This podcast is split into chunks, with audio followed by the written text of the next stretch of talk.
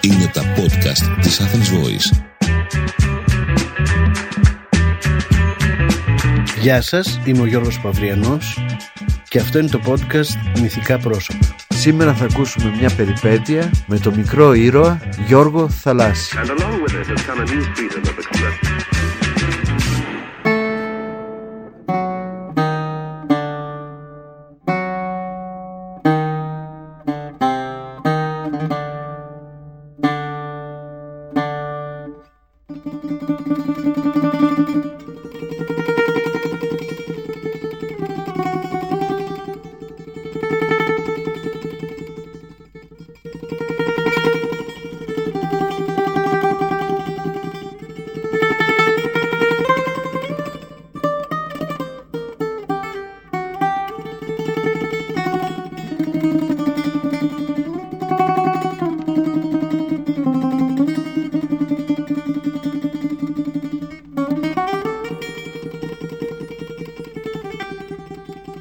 Είναι νύχτα.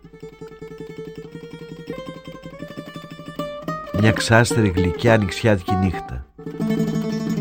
Χιλιάδες ασημένια άστρα τρεμοπαίζουν γλυκά πάνω από την κοιμισμένη Αθήνα σαν να προκαλούν τους κατοίκους της να βγουν έξω και να χαρούν την ομορφιά της.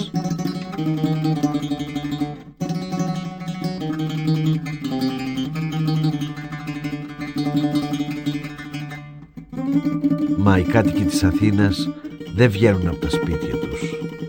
Ξέρουν ότι μέσα στη γλυκιά νύχτα παραμονεύει ο θάνατος.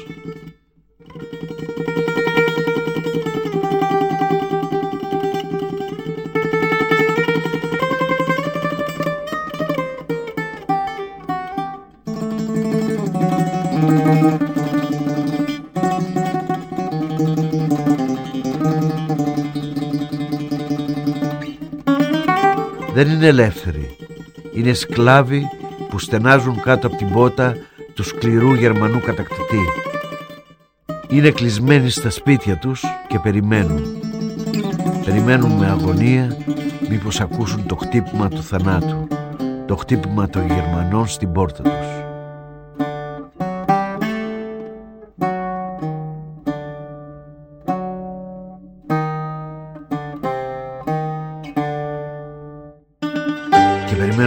Περιμένουν με λαχτάρα τη μεγάλη στιγμή όταν πίσω από τα μαύρα σύννεφα της σκλαβιάς θα ξεπηδήσει ο ήλιος της ελευθερίας.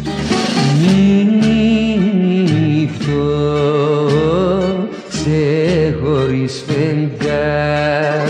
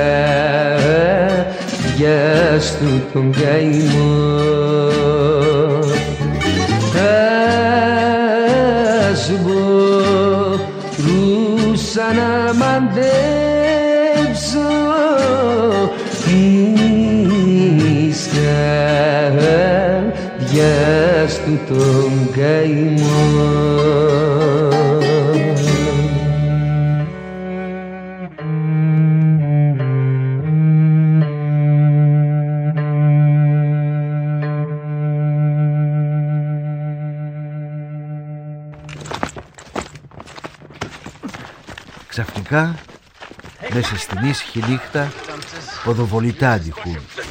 Μπότες βροντούν υπόκοφα, πάνω στην άσφαλτο. Δυνατές κραυγές σε γερμανική γλώσσα ακούγονται. Ένας άνθρωπος τρέχει, μέσα σε ένα σκοτεινό δρόμο. Πίσω του τρέχουν άλλοι άνθρωποι. Μόνο το σκοτάδι ξεχωρίζει κανείς εύκολα τη στολή τους. Είναι Γερμανοί. Τέσσερις στρατιώτες και ένας αξιωματικός. Στάσου! Θα πυροβολήσουμε! Μα ο άνθρωπος δεν σταματάει. Τρέχει ακόμα πιο γρήγορα. Ακόμα πιο τρελά. Πυρ! Πυρ! Πυροβολισμοί αντιχούν βροντερά. Σφαίρες φυρίζουν πάρα από το κεφάλι του ανθρώπου, κάνοντάς τον να σκύβει. Φτάνει σε μια γωνία. Στρίβει αριστερά και μπαίνει σε ένα δρόμο. Αυτό είναι ένα μοιραίο σφάλμα. Γιατί ο δρόμος είναι τυφλός, αδιέξοδος. Ένα σπίτι τον φράζει στο βάθος, σχηματίζοντας έτσι ένα είδος παγίδας. Ο κυνηγημένος άνθρωπος βρίσκεται έτσι παγιδευμένος. Ο Γερμανός αξιωματικός σηκώνει το πιστόλι του, σημαδεύει με προσοχή και πιέζει τη σκαρδάλη. Χτυπημένος από τη σφαίρα του Γερμανού στο κεφάλι, ο άνθρωπος πέφτει. Οι Γερμανοί ο ένας μετά τον άλλον τρέχουν κοντά του. Ο αξιωματικός σκύβει και ρίχνει στον άνθρωπο το φως του φαναριού του, φωτίζοντας έτσι ένα όμορφο, νεανικό και μελαχρινό πρόσωπο που έχει κιόλας απλωθεί η χλωμάδα του θανάτου. Είναι, είναι νε- νεκρός. Και πρέπει να τον πιάσουμε ζωντανό γιατί ο άνθρωπος αυτός ήταν ένας από τους πιο επικίνδυνους Έλληνες κατασκόπους και ήξερε πολλά πράγματα. Ας είναι όμως. Γριτώσαμε τουλάχιστον από ένα τρομερό αντίπαλο. Ψάχνει τις τσέπες του νεκρού, ενώ ένας στρατιώτης του φέγγει με το φανάρι. Ξαφνικά ο αξιωματικός αφήνει μια κραυγή χαράς και θριάμβου και σηκώνεται όρθιος κρατώντας ένα χαρτί και ένα μικρό σημειωματάριο. Η επιτυχία μας είναι πολύ μεγαλύτερη από όσο περίμενα. Όλα όσα θα μπορούσε να μας πει ο άνθρωπος αυτός είναι γραμμένα σε αυτό το χαρτί. Είναι ένας κατάλογος όλων των πρακτόρων με τους οποίους συνεργαζόταν. Βέβαια, βέβαια, τα ονόματα είναι γραμμένα χαρυπτογραφικά. Αλλά μέσα σε αυτό το σημειωματάριο υπάρχει ο κρυπτογραφικός κώδικας. Πηγαίνετε να φέρετε ένα αυτοκίνητο για να πάρετε από εδώ το πτώμα και τον σύντροφό μας που τραυματίστηκε. Εγώ πηγαίνω στο σπίτι μου για να προσπαθήσω να αποκρυπτογραφήσω τον κατάλογο αυτό. Σε λίγο, ολόκληρη η κατασκοπευτική αυτή οργάνωση θα έχει πέσει στα χέρια μας. Χαχίτλα!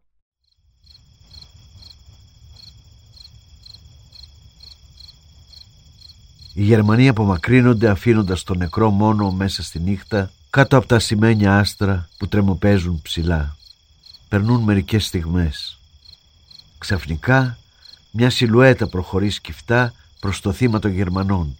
Είναι ένα παιδί, ένα μελαχρινό παιδί 12 ή 13 χρονών με μαύρα μαλλιά, γεροδεμένο σώμα και πονηρό προσωπάκι. Τα μάτια του λάβουν ζωηρά από την αγωνία μέσα στο σκοτάδι. Το παιδί γονατίζει κοντά στον Έλληνα πράκτορα. Δυο πικρά, καυτά δάκρυα κινούν από τα μάτια του και σταλάζουν πάνω στο πρόσωπο του νεκρού. Το παιδί που μένει κάπου εκεί κοντά είχε ακούσει τους πυροβολισμούς και είχε τρέξει να δει τι συνέβαινε. Έτσι είχε παρακολουθήσει κρυμμένο πίσω από τον τοίχο τη συμπλοκή και το θάνατο του Έλληνα κατασκόπου. Η ψυχή του, ψυχή ενός περήφανου Ελληνόπουλου που διψάει για ελευθερία, ματώνει από πόνο καθώς σκύβει πάνω από το θύμα των τυράννων. Ο καημένος είναι τόσο νέος, τόσο... Σωπαίνει. Ένα βογγητό βγαίνει από το στήθος του ανθρώπου. Δεν έχει ακόμα πεθάνει. Ανοίγει τα μάτια του. Κοιτάζει το παιδικό πρόσωπο που είναι σκυμμένο επάνω του. Ποιος είσαι; Ένα Ελληνόπουλο. Οι Γερμανοί έφυγαν, μα θα ξαναγυρίσουν. Θα σε κουβαλήσω. Μη με πειράξεις. Γιατί θα πεθάνω αμέσως. Βάλε μόνο το χέρι σου στην τσέπη του σακακιού μου. Θα βρεις ένα χαρτί και ένα σημειωματάριο. Δεν είναι πια εκεί. Τα πήρε ο αξιωματικός. Τον είδα κρυμμένος πίσω από τον τοίχο. Είναι ένας κατάλογος και ένας κρυπτογραφικός κώδικας. Δεν είναι έτσι; Ναι, ναι. Πώς το ξέρεις; Άκουσα το Γερμανό να το λέει. Ξέρω γερμανικά. Πηγαίνει τώρα σπίτι του για να αποκρυπτογραφήσει τον κατάλογο. Θεέ μου, τι να κάνω; Αν δεν ειδοποιηθούν οι άλλοι, θα πιαστούν όλοι από τους Γερμανούς και θα εκτελεστούν. Δεν μπορώ να βοηθήσω εγώ σε τίποτα. Εσύ, ένα παιδί, μαγιά στάσου. Βέβαια, μπορείς να πας σε ένα σπίτι όχι πολύ μακριά από εδώ και να ειδοποιήσεις κάποιον. Μπορώ. Μπράβο, παιδί μου. Άκουσε. Θα πας στο σπίτι αριθμός 313 της οδού Γεράκη και θα ζητήσεις κάποιον κύριο Θωμά Χαρίτο. Θα του πεις «Σας εύχομαι χρόνια πολλά». Αυτός θα σου απαντήσει «Χρόνια πολλά σε σένα». Έτσι θα καταλάβεις πως είναι ο άνθρωπος που ζητάς. Θα του πεις τότε «Με στέλνει ο Ίκαρος». Τον σκότωσαν απόψε. Τα παιδιά πρέπει να ειδοποιηθούν γιατί ο κατάλογος είναι στα χέρια του Γερμανού ταγματάρχη. Προσπαθήστε να τον πάρετε πίσω. Θα του πεις επίσης ότι, ότι, ότι... Η φωνή του πληγωμένου σβήνει σιγά σιγά. Το στόμα του μένει ανοιχτό. Τα μάτια του ορθάνυχτα κοιτάζουν τα άστρα χωρίς να βλέπουν. Είναι τώρα νεκρός. Πραγματικά νεκρός. Ένας λιγμός βγαίνει από το στήθος του παιδιού. Άφθονα δάκρυα κυλούν στα μάγουλά του. Απλώνει το χέρι του και κλείνει για πάντα τα μάτια του παλικαριού που πρόσφερε τη ζωή του για την ελευθερία της πατρίδας του. Έπειτα, με το χέρι ακουμπισμένο στο στήθος του νεκρού, κάνει έναν όρκο. Εγώ, ο Γιώργος Θαλάσσης, ορκίζομαι να αφιερώσω τη ζωή μου στην υπηρεσία της πατρίδας μου. Ορκίζομαι να κάνω ό,τι μπορέσω για να προστατεύσω τους συμπατριώτες μου από τους απάνθρωπους τυράννους. Ορκίζομαι να πολεμήσω εναντίον των βαρβάρων επιδρομέων, ώσπου να δω την Ελλάδα ελεύθερη και ευτυχισμένη. Το παιδί, ο Γιώργος Θαλάσσης, κάνει γοργά το σταυρό του και σκύβει πιο πολύ. Τα χείλη του ακουμπούν στο χλωμό μέτωπο του νεκρού. Αφήνουν εκεί ένα φιλί. Ένα φιλί γεμάτο τρυφερότητα, πόνο και υπερηφάνεια. Έπειτα απομακρύνεται γοργάς σκυφτός, πηδάει τον τοίχο με επιδεξιότητα έλουρου και χάνεται μέσα στη νύχτα. Επέσατε θύματα αδέρφια εσείς σε σε άνηση πάλι κι αγώνα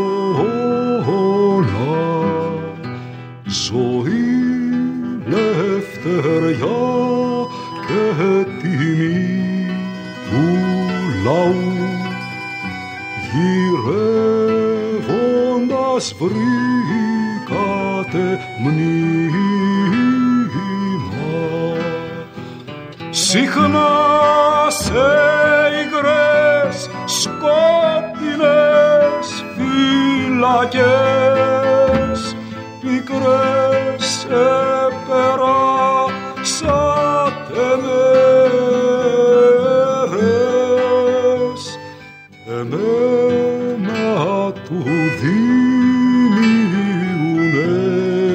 νεύμα ευθύς σας φέραν μπροστά στην κρεμάλα.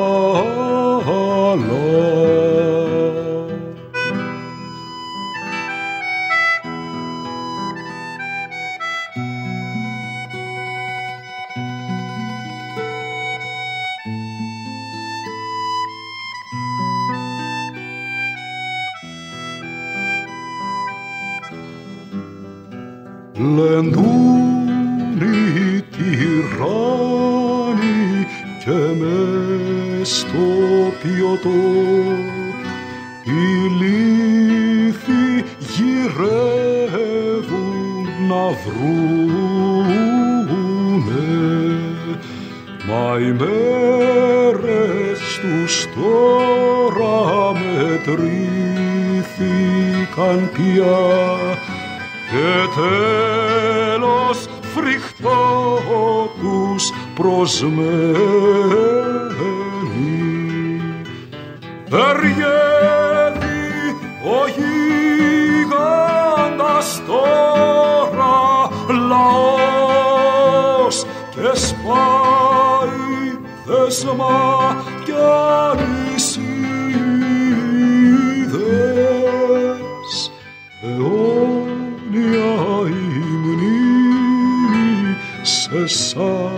Σας αδερφοί στο τίμιο που πέσατε αγώνα.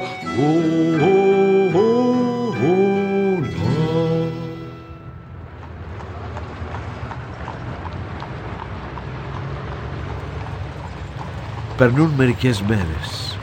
Ο Γιώργος περπατάει ένα πρωινό στους αμπελοκήπους κοντά σε ένα στρατόπεδο Γερμανών. Ξαφνικά, καθώς κοιτάζει προς την είσοδο του στρατοπέδου, βλέπει ένα προσδόκητο θέαμα. Ένα παιδί, ένα μεγαλόσωμο παιδί, με κοντά σγουρά μαλλιά, με αυτιά που προεξέχουν προς τα πλάγια σαν φτερά και με γουρλωμένα μάτια, βγαίνει τρέχοντας από το στρατόπεδο. Στο χέρι του κρατάει μια κουλούρα ψωμί. Μια άσπρη, λαχταριστή κουλούρα που καθώς τρέχει την φέρνει κάθε τόσο στο στόμα του και δαγκώνει με απληστία αφήνοντας σιγανά γριλίσματα. Πίσω από το παιδί τρέχει ένας Γερμανός βλαστημώντας και σαλεύοντας άγρια μια μεγάλη βαριά πέτσινη στρατιωτική ζώνη. Κουγούνι! Στάσου εσένα! Στάσου εσένα! Εσύ δεν κλέψει ψωμί! Ψωμί δικό μου! Το παιδί δεν απαντάει. Το στόμα του είναι μπουκωμένο και τα δόντια του δουλεύουν ακούραστα, αλέθοντας το ψωμί. Τα πόδια του κάνουν φτερά. Το πρόσωπό του έχει πάρει μια έκφραση απέραντης ευτυχίας. Τρώει ψωμί. Τρώει άσπρο, νόστιμο ψωμί έπειτα από δύο χρόνια μπομπότας και χαρουπόπιτας. Ξαφνικά το πόδι τους σκοντάφτει στην άκρη ενός πεζοδρομίου. Το παιδί πέφτει. Σοριάζεται χάμω, χωρίς όμως να του ξεφεύγει η κουλούρα από το χέρι. Ο Γερμανός τον φτάνει. Σηκώνει τη βαριά λουρίδα και αρχίζει να τον μαστιγώνει αλίπητα. Βλαστημώντας και αφήνοντας μουγκριτά λύσας. Να! Να κουγούνι! Εσύ κλέψεις ψωμί δικό μου! Να! Α, σκουγούνι! Έλληνες! Έλληνες κλέφτης είναι! Το παιδί σπαράζει κάτω από τα χτυπήματά του. Μα δεν παρατάει την κουλούρα. Απέναντίας εξακολουθεί να την καταβροχθίζει. Ο Γιώργος Θαλάσσης νιώθει δάκρυα να ανεβαίνουν στα μάτια του. Η καρδιά του σφίγγεται από συμπόνια για το παιδί αυτό που είναι τόσο πεινασμένο ώστε να μην λογαριάζει ούτε τον πόνο ούτε τον εξευτελισμό. Με αποφασιστικά βήματα και με δόντια σφιγμένα προχωρεί χωρίς και ο ίδιος να καταλάβει καλά καλά τι κάνει. Όταν φτάνει κοντά στο Γερμανό σηκώνει το χέρι του και τον χτυπάει ελαφρά στον ώμο. Κύριε, κύριε, Ο Γερμανός γυρίζει ξαφνιασμένος και ζαρώνει άγρια τα φρύδια του όταν αντικρίζει το Γιώργο. Τι θέλεις γκουγούνι; Δεν είναι σωστό να χτυπάτε έτσι αυτό το παιδί. Είναι πολύ πεινασμένο. Είναι κρίμα. Το πρόσωπο του Γερμανού γίνεται κατακόκκινο από το θυμό. Τα δόντια του τρίζουν. Γκουγούνι! Γκουγούνι! Θα δείχω τότε εσένα! και κάνει να σηκώσει την πέτσινη ζώνη για να τον χτυπήσει. Χωρίς να χάσει την ψυχραιμία του, με μια γρήγορη κίνηση, ο Γιώργος Θαλάσσης αρπάζει τη ζώνη στον αέρα πριν το χτυπήσει, την τραβάει απότομα, την αποσπά από το χέρι του Γερμανού και την πετάει μακριά. Έπειτα δίνει στο Γερμανό ένα γερός σπρώξιμο στο στήθος. Η σκηνή που επακολουθεί εκτιλήσεται με κινηματογραφική ταχύτητα. Ο Γερμανός σκοντάφτει στο άλλο παιδί που είναι πάντα ζαρωμένο χάμο καταβροχθίζοντας την κουλούρα. Χάνει την ισορροπία του και πέφτει. Το κεφάλι του χτυπάει στη γωνία του πεζοδρομίου και για μερικές στιγμές μένει ακίνητος ζαλισμένος από το χτύπημα. Γοργός και ψύχρεμος, ο Γιώργος αρπάζει το παιδί από τα κοντά μαύρα σγουρά μαλλιά του και το ανορθώνει με ένα τράβηγμα Ακολούθησέ με. Γρήγορα, γρήγορα. και το βάζει στα πόδια. Το παιδί τον ακολουθεί με το στόμα πάντα γεμάτο από τεράστιες μπουκές και αποδεικνύεται αρκετά γρήγορο στο τρέξιμο γιατί παρόλο που ο Γιώργος είναι γυμνασμένος το άλλο παιδί τον ακολουθεί από κοντά. Τρέχουν έτσι για πολλή ώρα. Διασχίζουν πλατείες, στρίβουν σε γωνίες, μπαίνουν σε δρομάκια, πηδούν μάντρες και τέλος σταματούν μέσα σε ένα μικρό άλσος. Εκεί κάθονται λαχανιασμένοι σε ένα παγκάκι και για λίγο μένουν σιωπηλοί κοιτάζοντας ο ένας τον άλλο. Το παιδί με τα κοντά σγουρά μαλλιά μασουλάει τώρα την τελευταία μπουκιά της κουλούρας. Τέλος καταπίνει και το στόμα του αδειάζει και προφέρει την πρώτη λέξη από τη στιγμή που άρχισε η δραματική εκείνη σκηνή που θα μπορούσε να έχει καταλήξει στο θάνατο και των δυο τους. Ναι, τι νόστιμο ψωμί. Αλήθεια. Τι τον έπαιζε και με βάραγε έτσι με τη ζώνη. Αν δεν ήμουν απασχολημένος με την κουλούρα, θα του δίνει ένα καλό μάθημα. Είσαι σπίθα. Σωστή σπίθα. Έτσι θα σε λέω από εδώ και μπρος. Σπίθα. Με λένε Νίκο Κατσανίκο, του Γεωργίου και της Πινελόπης, ετών 13. Εγώ θα σε λέω σπίθα.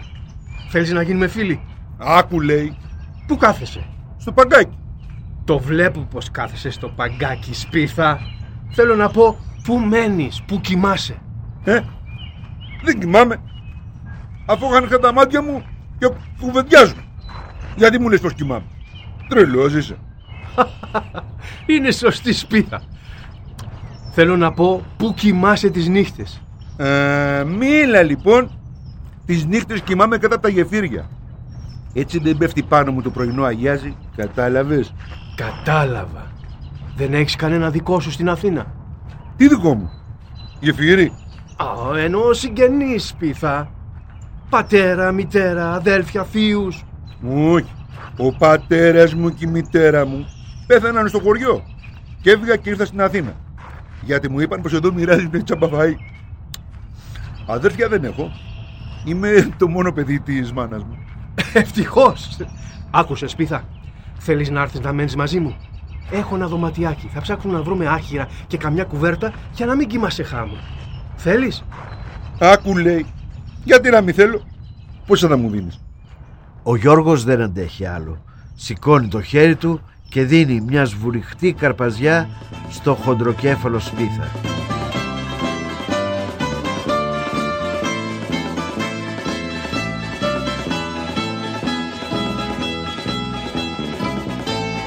Έτσι γνωρίστηκαν και έγιναν φίλοι ο Γιώργος και ο Νίκος ή Σπίθας. Ούτε ο ένας όμως, ούτε ο άλλος υποψιάζονταν ότι ήταν γραμμένο να παίξουν οι δυο τους μεγάλο ρόλο στην απελευθέρωση της πατρίδας τους και να γίνουν δύο θρηλυκές μορφές που θα προκαλούσαν τον δρόμο στους Γερμανούς. Ήταν κάποτε δυο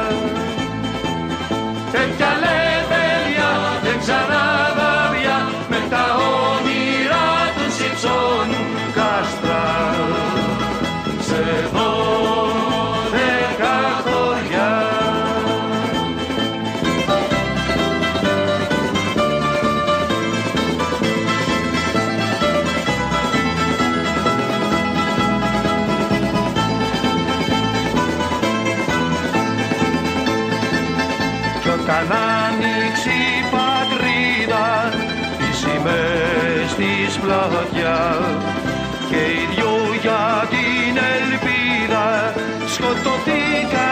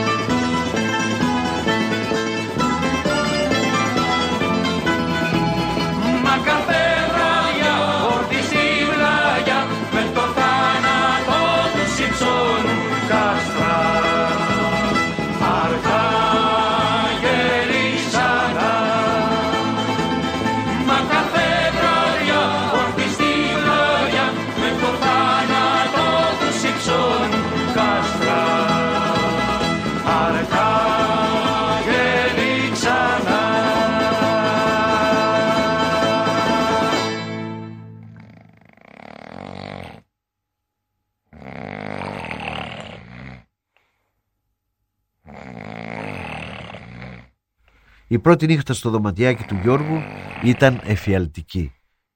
Ο Σπίθας έχει ένα κακό. Ροχαλίζει. Δεν ροχαλίζει όμως όπως όλοι οι άλλοι άνθρωποι. Το ροχαλιτό του θυμίζει ατμομηχανή που ξεκινάει, κάρα που τρέχουν σε ανώμαλο δρόμο και σωρούς από παλιοσίδερα που τα ανακατεύει το χέρι ενός γίγαντα. Πότε πότε το ροχαλιτό του θυμίζει έκρηξη βόμβας και φωνάζει Ε, τι τρέχει ρε παιδιά; και τον παίρνει πάλι ο ύπνος. Ο Γιώργος δεν μπορεί να κλείσει μάτι. Κατά τα ξημερώματα μόνο, τα μάτια του κλείνουν πια από την εξάντληση.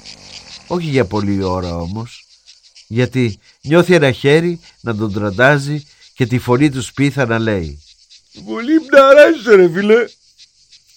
Ξυπνά να πάμε να βρούμε καμιά λεμονόκουπα στους στενεκέδες των σκουπιδιών. Έχω μια όρεξη πρωί πρωί. Άκουσες πειθά. Όσο είσαι μαζί μου, λεμονόκουπες από τα σκουπίδια δεν θα ξαναφάς. Μόνο τα γουρούνια τρώνε τις λεμονόκουπες. Μπε, καλός είναι τούτος εδώ. Θα μας κανονίσει και τη δίαιτα. Το ξέρεις ρε φίλε πως οι λεμονόκουπες είναι το πιο νόστιμο πράγμα που μπορεί να βρει κανείς στα σκουπίδια. Εκτός όταν βρίσκει καμιά φορά κανένα κόκαλο με λίγο κρέας πάνω. Μα τότε πρέπει να τσακωθείς με τα σκυλιά για να το πάρεις. Σπίθα, δεν θα τρως πια λεμονόκουπες. Μα δεν θα σε αφήσω και νηστικό. Θα σου φτιάξω ένα δίσκο και θα σου αγοράσω χαρουπόπιτες. Θα τις πουλάς στο δρόμο και θα κερδίσεις αρκετά λεφτά για να τρως καμιά φασολάδα ή καμιά μπομπότα. Χαρουπόπιτες, φασολάδα, μπομπότα. Μανούλα μου. Από αυτά τα πράγματα τρώνε μόνο οι βασιλιάδες. Και ωστόσο όμως, γιατί να κάνουμε όλη αυτή τη φασαρία να πουλάμε τις χαρουπόπιτες και να αγοράζουμε έπειτα φασουλάδα. Μπορούμε να τρώμε τις χαρουπόπιτες και να ξεμπερδεύουμε. Φτού να μην αβασκαθείς. Δεν έχω ξαναδεί πιο έξυπνο έμπορο. Βρε ζώων. Αν φάμε τις χαρουπόπιτες, πώς θα συνεχίσουμε τη δουλειά μας; Εσύ είσαι ζώων. Άμα φάμε τις χαρουπόπιτες, θα αγοράσουμε άλλες. Φτού να μην αβασκαθείς. Και με τι λεφτά θα τις αγοράσουμε σπίθα μου; Α, χρειάζονται λεφτά. Ο Γιώργος ετοιμάζεται να καρπαζώσει πάλι τον έξυπνο σύντροφό του, αλλά μια κραυγή στο δρόμο, έξω από το παραθυράκι του δωματίου, τον σταματάει. Αλτ! Μείνε ακίνητος. Σε αναγνωρίζω. Είσαι ένας κατάσκοπος. Κατάσκοπος των Άγγλων. Είσαι ένας εχθρός της Γερμανίας. Ο Γιώργος τρέχει στο παράθυρο και γουρλώνει τα μάτια του από φρίκη και αγανάκτηση μπροστά στο θέαμα που αντικρίζει. Ένας Γερμανός με ένα πιστόλι στο χέρι στέκεται απειλητικά μπροστά σε ένα λιγνό και ψηλό άντρα με μαύρο μουστάκι και γυαλιά και με πρόσωπο γεμάτο ευγένεια και αξιοπρέπεια. Ο άντρας κρατάει από το χέρι ένα όμορφο με λαχρινό κοριτσάκι 12 χρονών με μαύρα εκφραστικά μάτια και μακριά μαύρα μαλλιά. Το προσωπάκι της είναι γεμάτο αγωνία και τα μάτια της είναι καρφωμένα στο πιστόλι του Γερμανού. Ο πατέρας της όμως απαντάει στο Γερμανό με ήρεμη φωνή. Κάνετε λάθος, Herr Commandant. Δεν είμαι αυτός που νομίζετε. Είμαι ένας φιλήσυχος άνθρωπος και πηγαίνω με την κορούλα μου στην αγορά μήπως βρω κάτι να αγοράσω. Σας παρακαλώ, κρύψτε το πιστόλι αυτό. Γιατί είμαι καρδιακός και τα νεύρα μου είναι φύλλα. Ασμός! Σε αναγνωρίζω. Άφησες μουστάκι και φόρεσες γυαλιά μας. Σε αναγνωρίζω. Είσαι ο κατάσκοπος και γαρνός. Εσύ ανατείναξες τον αέρα παίξει μια γέφυρα την ώρα που περνούσε μια γερμανική φάλαγγα για να πάει να χτυπήσει τους αντάρκτες στην Ήπειρο. Ακολούθησε με ήσυχα. Στην παραμικρή ύποπτη κίνησή σου θα πεθάνεις και εσύ και το κοριτσάκι. Να μην με λένε Καρμάξ Γιούγκερ αν δεν σας σκοτώσω. Ο Γιώργος νιώθει ένα χέρι να τον πιάνει από τον ώμο και να τον σπρώχνει προς το πλάι. Ακούει τη φωνή του Σπίθα να του λέει Θέλει να σκοτώσει το κοριτσάκι, ένα τόσο όμορφο κοριτσάκι. Τώρα θα σου δείξω εγώ. Ο Νίκος Κατσανίκος του Γεωργίου και της Πινελόπης θα σε σπάσει το ξύλο. Στη μη φωνάζεις. Μην ακίνητος. Θα μας σκοτώσει. Και θα σκοτώσει και το κοριτσάκι. Μην εδώ. Εγώ θα πάω να παρακολουθήσω και να δω μήπως μπορέσουμε να ελευθερώσουμε το κοριτσάκι και τον πατέρα του. Θα έρθω κι εγώ μαζί. Ό,τι και να μου πεις, θα έρθω κι εγώ. Καλά. Έλα μαζί μου. Όταν ο φούρναρης όμως φέρει τις χαρουπόπιτες θα καταλάβει πως λείπουμε και... Τις φέρνει μόνος του ε, εδώ τις χαρουπόπιτες ο φούρναρης. Βεβαίως. Όπου να είναι θα φανεί. Α, τότε θα μείνω. Μην αργήσεις όμως. Ο Γιώργος αφήνει ένα στεραγμό ανακούφισης και βγαίνει έξω. Τώρα ο άντρας και το κοριτσάκι απομακρύνονται με γοργά φοβισμένα βήματα. Ο Γερμανός περπατάει εξωπίσω τους με το πιστόλι του καρφωμένο στην πλάτη του πατέρα. Το παιδί τους ακολουθεί από μακριά, φροντίζοντας να μην γίνει αντιληπτό από τον Γερμανό. Φτάνουν έτσι στην άκρη της συνοικίας όπου υψώνεται ένα διόροφο κτίριο που ο Γιώργος ξέρει ότι χρησιμεύει ως κρατητήριο των Γερμανών. Ο Γερμανός με τους δύο εχμαλώτους του μπαίνει στο κτίριο. Ο Γιώργος Θαλάσσης παίρνει μια βαθιά ανάσα, σφίγγει τα δόντια του και βγαίνει από την κρυψώνα του. Προχωρεί ο Λόισα προς τον φρουρό, κουτσένοντας ελαφρά σαν να είναι πληγωμένος. Ο φρουρός σηκώνει το όπλο του και τον σημαδεύει. Μην πυροβολήσεις. Έχω ένα γράμμα για τον εξοχότατο υπολεχαγό. Με έπιασαν δύο άνθρωποι, με τσάκισαν στο ξύλο και μου είπαν να φέρω αυτό το γράμμα. Μη με σκοτώσεις, μη με σκοτώσεις. Αν δεν θες το γράμμα, φεύγω. Κομισηγία! Κομισηγία! Έλα κοντά! Ακούμισε το γράμμα στο σκαλοπάτι και φύγε! Γρήγορα! Λαούς! Λαούς! Φτάνει σε απόσταση δύο μέτρων από το Γερμανό, απλώνει το χέρι για να κουμπίσει τάχα το γράμμα στο σκαλοπάτι και με μια απότομη πλάγια κίνηση με ένα πίδημα που θα το ζήλευε ακόμα και ένας έλουρος ρίχνεται στα πόδια του φρουρού. Η επίθεση είναι τόσο ευνηδιαστική ώστε ο Γερμανός δεν προλαβαίνει να μηνθεί. Ο στρατιώτης χάνει την ισορροπία του, πέφτει προς τα πίσω και βροντάει χάμω με τόση φόρα ώστε χάνει τις αισθήσεις του. Ο Γιώργος Θαλάσσης ορμάει μέσα στο σπίτι. Οι πόρτες των κρατητηρίων βρίσκονται σε ένα διάδρομο στο ισόγειο. Είναι όλες τους ανοιχτές, εκτός από μια πόρτα στο βάθος. Με μερικά πηδηματάκια το παιδί φτάνει εκεί. Ένας αναστεναγμός ανακούφισης βγαίνει από το στήθος του. Είχε φοβηθεί ότι δεν θα τα κατάφερνε να ανοίξει την κλειδωμένη πόρτα. Ευτυχώς όμως η πόρτα δεν έχει κλειδαριά αλλά ένα εξωτερικό μεγάλο σύρτη. Ο Γιώργος τον τραβάει. Η πόρτα ανοίγει. Μέσα στο μισοσκόταδο ξεχωρίζει τις μορφές του άντρα και του κοριτσιού.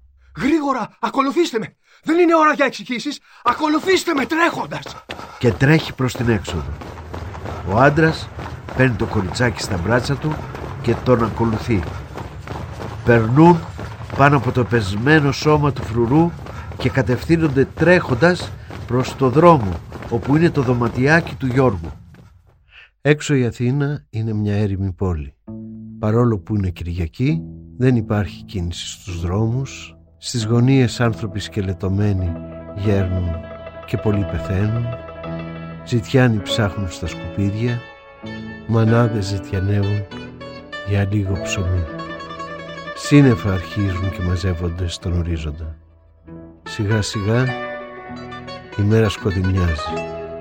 Άλλη μια Κυριακή, άλλη μια συνεφιασμένη Κυριακή της κατοχής. Συνεφιασμένη Κυριακή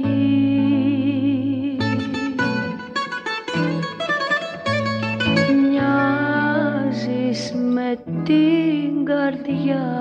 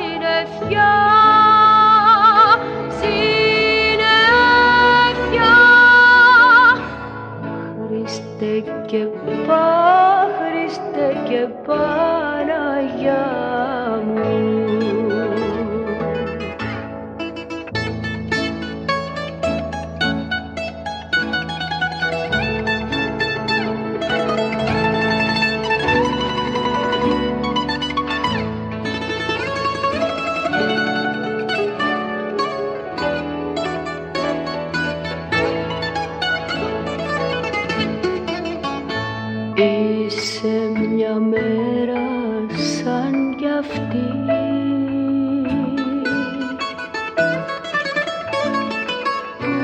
που χάσα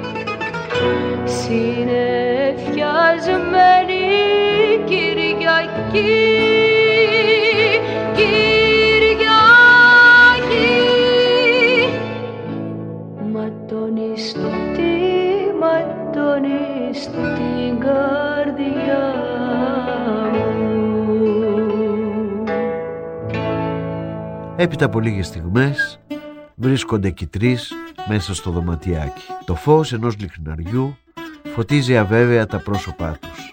Το κοριτσάκι κοιτάζει το Γιώργο με απέραντο θαυμασμό. αλλά και ο άντρας δεν νιώθει λιγότερο θαυμασμό για το παιδάκι αυτό που κατόρθωσε να μπει σε μια γερμανική φυλακή και να τους ελευθερώσει. Η ευγνωμοσύνη μας είναι μεγάλη, παιδί μου. Πες μου όμως ποιος είσαι και πώς κατόρθωσες να μας βγάλεις από τη φυλακή; Λέγομαι Γιώργος Θαλάσσης. Είμαι ορφανός και μένω εδώ. Σήμερα το πρωί άκουσα από το παράθυρο έναν νησιωματικό να βρίζει και να προσπαθεί να μας κυνηγήσει. Εμείς όμως Και διηγείται πως είχε παρακολουθήσει το Γερμανό με τους εχμαλώτους του και πως είχε σχεδιάσει την επίθεση που σάστησε το Γερμανό φρουρό. Το πρόσωπο του άντρα παίρνει μια παράξενη έκφραση. Μετά λέει σιγανά με δέος. Είσαι το παιδί φάντασμα για το οποίο μιλούν όλοι οι Γερμανοί. Το αίμα του παιδιού παγώνει. Ποιος είναι αυτός ο άνθρωπος, αυτός που ξέρει πράγματα που μόνο ο ίδιος ο Γιώργος ξέρει. Μήπως είναι πράκτορ των Γερμανών, μήπως όλη αυτή η ιστορία της σύλληψής του από τους Γερμανούς δεν ήταν παρά μια παγίδα για να τον πιάσουν. Μήπως ο άντρας διαβάζει τις σκέψεις αυτές στα μάτια του παιδιού και χαμογελάει. Μείνε ήσυχος. Δεν έχουν μόνο οι Γερμανοί τον τρόπο να μαθαίνουν όλα. Ξέρουμε εμείς, οι Έλληνες πατριώτες που συνεργαζόμαστε με τους συμμάχους, ότι ένα παιδί έκλεψε από το σπίτι του ταγματάρχη Μόλερτερ ένα κατάλογο που θα μας έστελνε όλους στο εκτελεστικό απόσπασμα. Και ξέρουμε ότι ένα παιδί βοήθησε τον πατριώτη Θωμά Χάριτο. Το παιδί αυτό οι Γερμανοί το έχουν ονομάσει παιδί φάντασμα. Είσαι εσύ. Δεν είναι έτσι; Ναι, εγώ είμαι. Και διηγείται στον μυστηριώδη άνθρωπο πως έσωσε από τα νύχια των Γερμανών το Σπίθα, τη συνάντησή του με τον νεκρό Έλληνα πράκτορα και πολλές άλλες περιπέτειές του. Ο άλλος τους φύγει το χέρι με συγκίνηση. Είσαι ένας ήρωας. Ένας αληθινός μικρός ήρωας με μεγάλη ψυχή. Θέλεις να πάρεις μέρος και να πολεμήσεις για την ελευθερία της Ελλάδας μας. Θέλω. Ωραία. Άκουσε λοιπόν. Θα μείνεις εδώ και θα περιμένεις να πάρεις μήνυμά μου. Θα πάρεις γράμμα ή θα έρθει κάποιος εκ μέρους του κεραυνού. Ίσως στείλω την κορούλα μου, την Κατερίνα.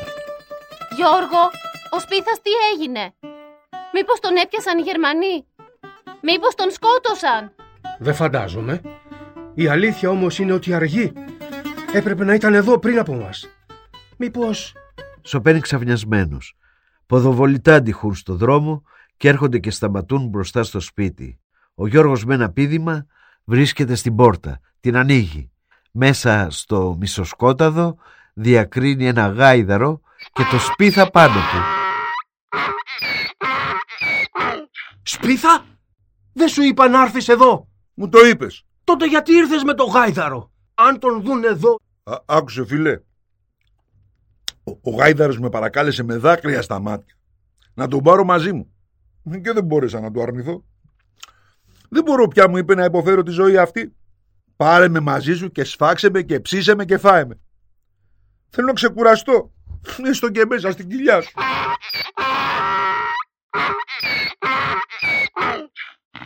Σπίθα, έχεις τόσο μεγάλη πλάκα. Με κάνεις να γελάω. Η μικρή Κατερίνα βάζει τα γέλια. Καθαρά μουσικά και λαριστά γέλια που όμως σταματούν σχεδόν αμέσως. Από το δρόμο αντιχούν ποδοβολητά και κραυγές. Να ο γάιδαρος. Να τα γκουρούνια που μας κάγωσαν τη φάρτσα αυτή. Απάνω τους. Σκοτώστε τους. Σφαίρες αρχίζουν να σφυρίζουν ενώ οι Γερμανοί πλησιάζουν τρέχοντας. Ο Γιώργος αρπάζει το σπίθα από το γιακά, τον κατεβάζει με ένα τράβηγμα από το ζώο και τον σέρνει μέσα. Κλείνει και αμπαρώνει την πόρτα. Ενώ απ' έξω ένας Γερμανός ουρλιάζει. Παραδοθείτε. Παραδοθείτε γκουγούνια Έλληνες. Θα μετρήσουμε ως το δέκα.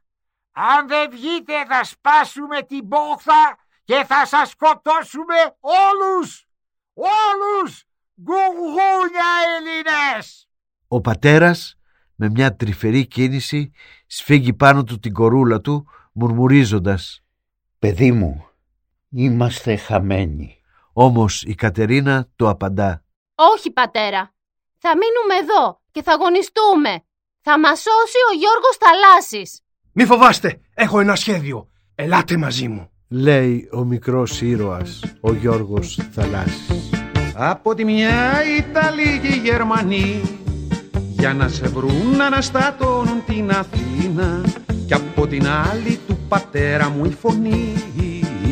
Νομίζω πως το κρύβει στην κουζίνα. Εσύ να παίζεις με το θάνατο κρυφτό. Κι αυτοί να σκίζουνε τα τεύχη τα κρυμμένα. Μη σε τρομάζει το διπλό κυνηγητό. Εσύ τους Γερμανούς κι αυτοί εμένα. Πού είσαι τώρα και σε έχω χάσει. Καλέ μου φίλε Γιώργο Θαλάσση Πού είσαι τώρα και σε έχω χάσει Μικρέ μου ήρωα Γιώργο Θαλάσση Εγώ δεν ξεκουράζομαι ποτές Είμαι παντού όπου το χρέος με προστάζει. Όσο θα υπάρχουν στη γη κατακτητές Θα τους συντρίβω και το αίμα τους θα στάσει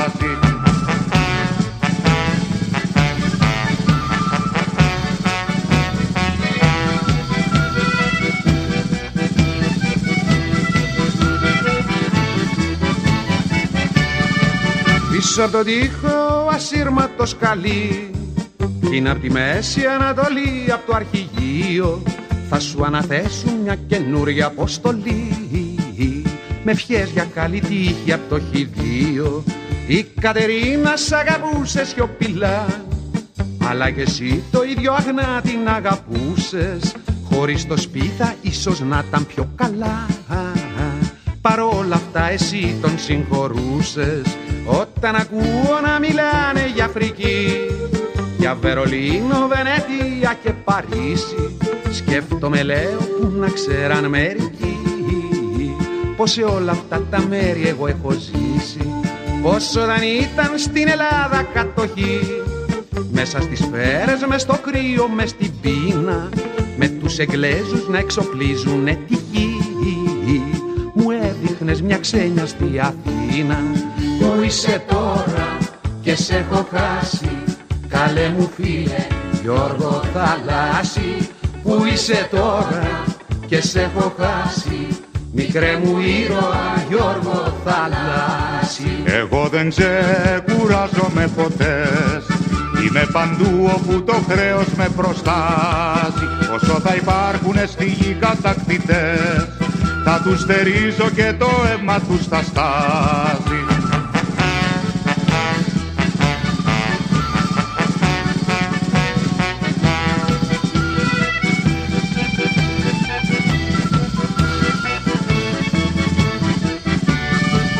Εσύ μπορούσες να οδηγήσεις φορτηγό Μοτοσικλέτα, οτομοτρής και αεροπλάνο.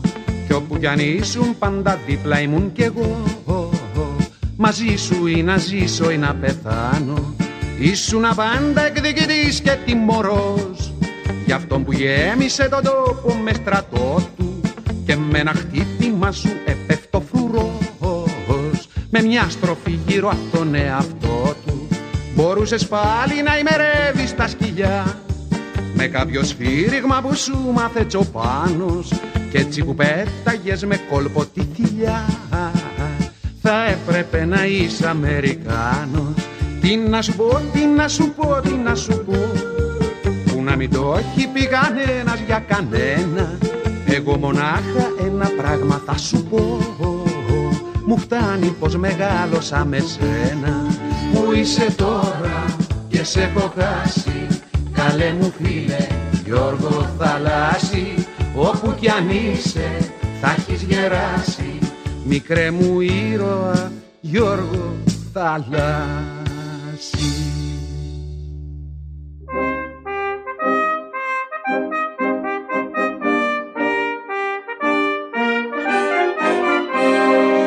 Πρωτότυπο κείμενο Στέλιος Ανεμοδουράς.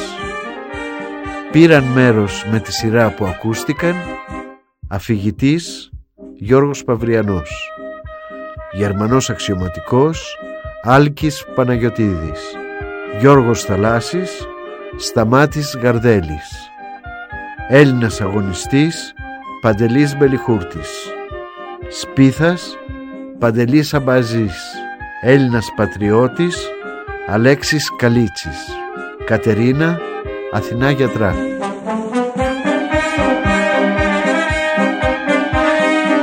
Σόλο μπουζούκι στη συνεφιασμένη Κυριακή έπαιξε ο Δημήτρης Χιονάς. Σόλο μπουζούκι στο νύχτωσε χωρίς φεγγάρι έπαιξε ο Μιχάλης Τσιμέκας. Διασκευή, μουσική επιμέλεια, σκηνοθεσία Γιώργος Παυριανός. Η ηχογράφηση έγινε από τον Άκη Μελή στα Earth Sound Studios.